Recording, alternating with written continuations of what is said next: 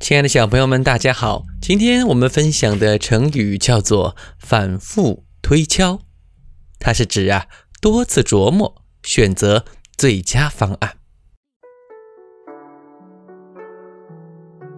贾岛是唐代的著名诗人，以写诗时遣词造句特别讲究严谨而出名。有一回，他骑着小毛驴出去办事。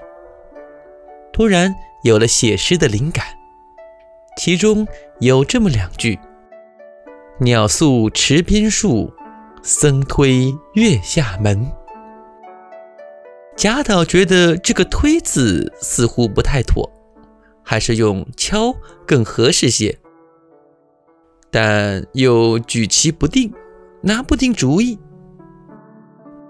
他一边翻来覆去吟诵这两首诗，一边用手做着推门和敲门的动作。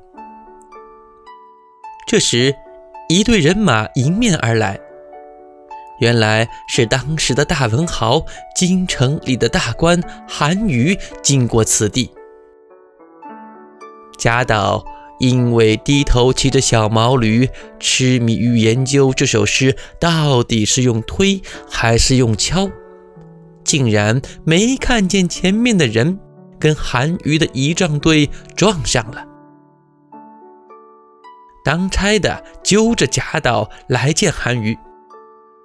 韩愈听贾岛讲了推敲的诗句后，非但没有责怪他，还笑着帮他出主意。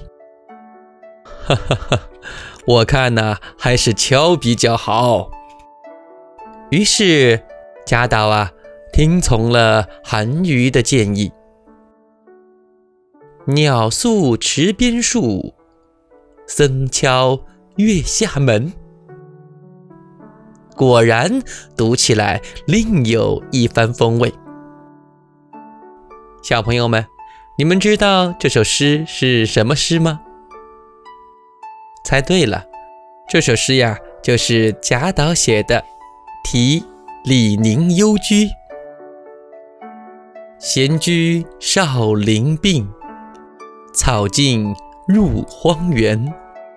鸟宿池边树，僧敲月下门。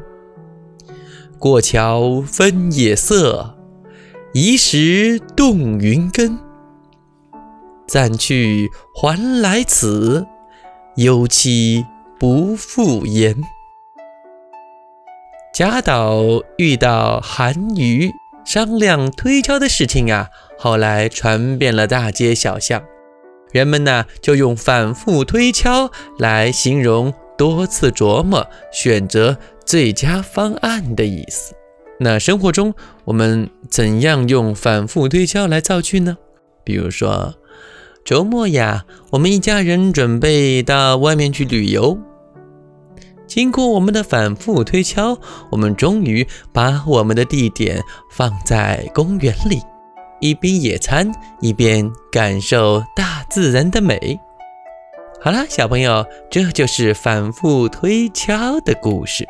下一期呢，我们将为大家送来的成语是“负荆请罪”。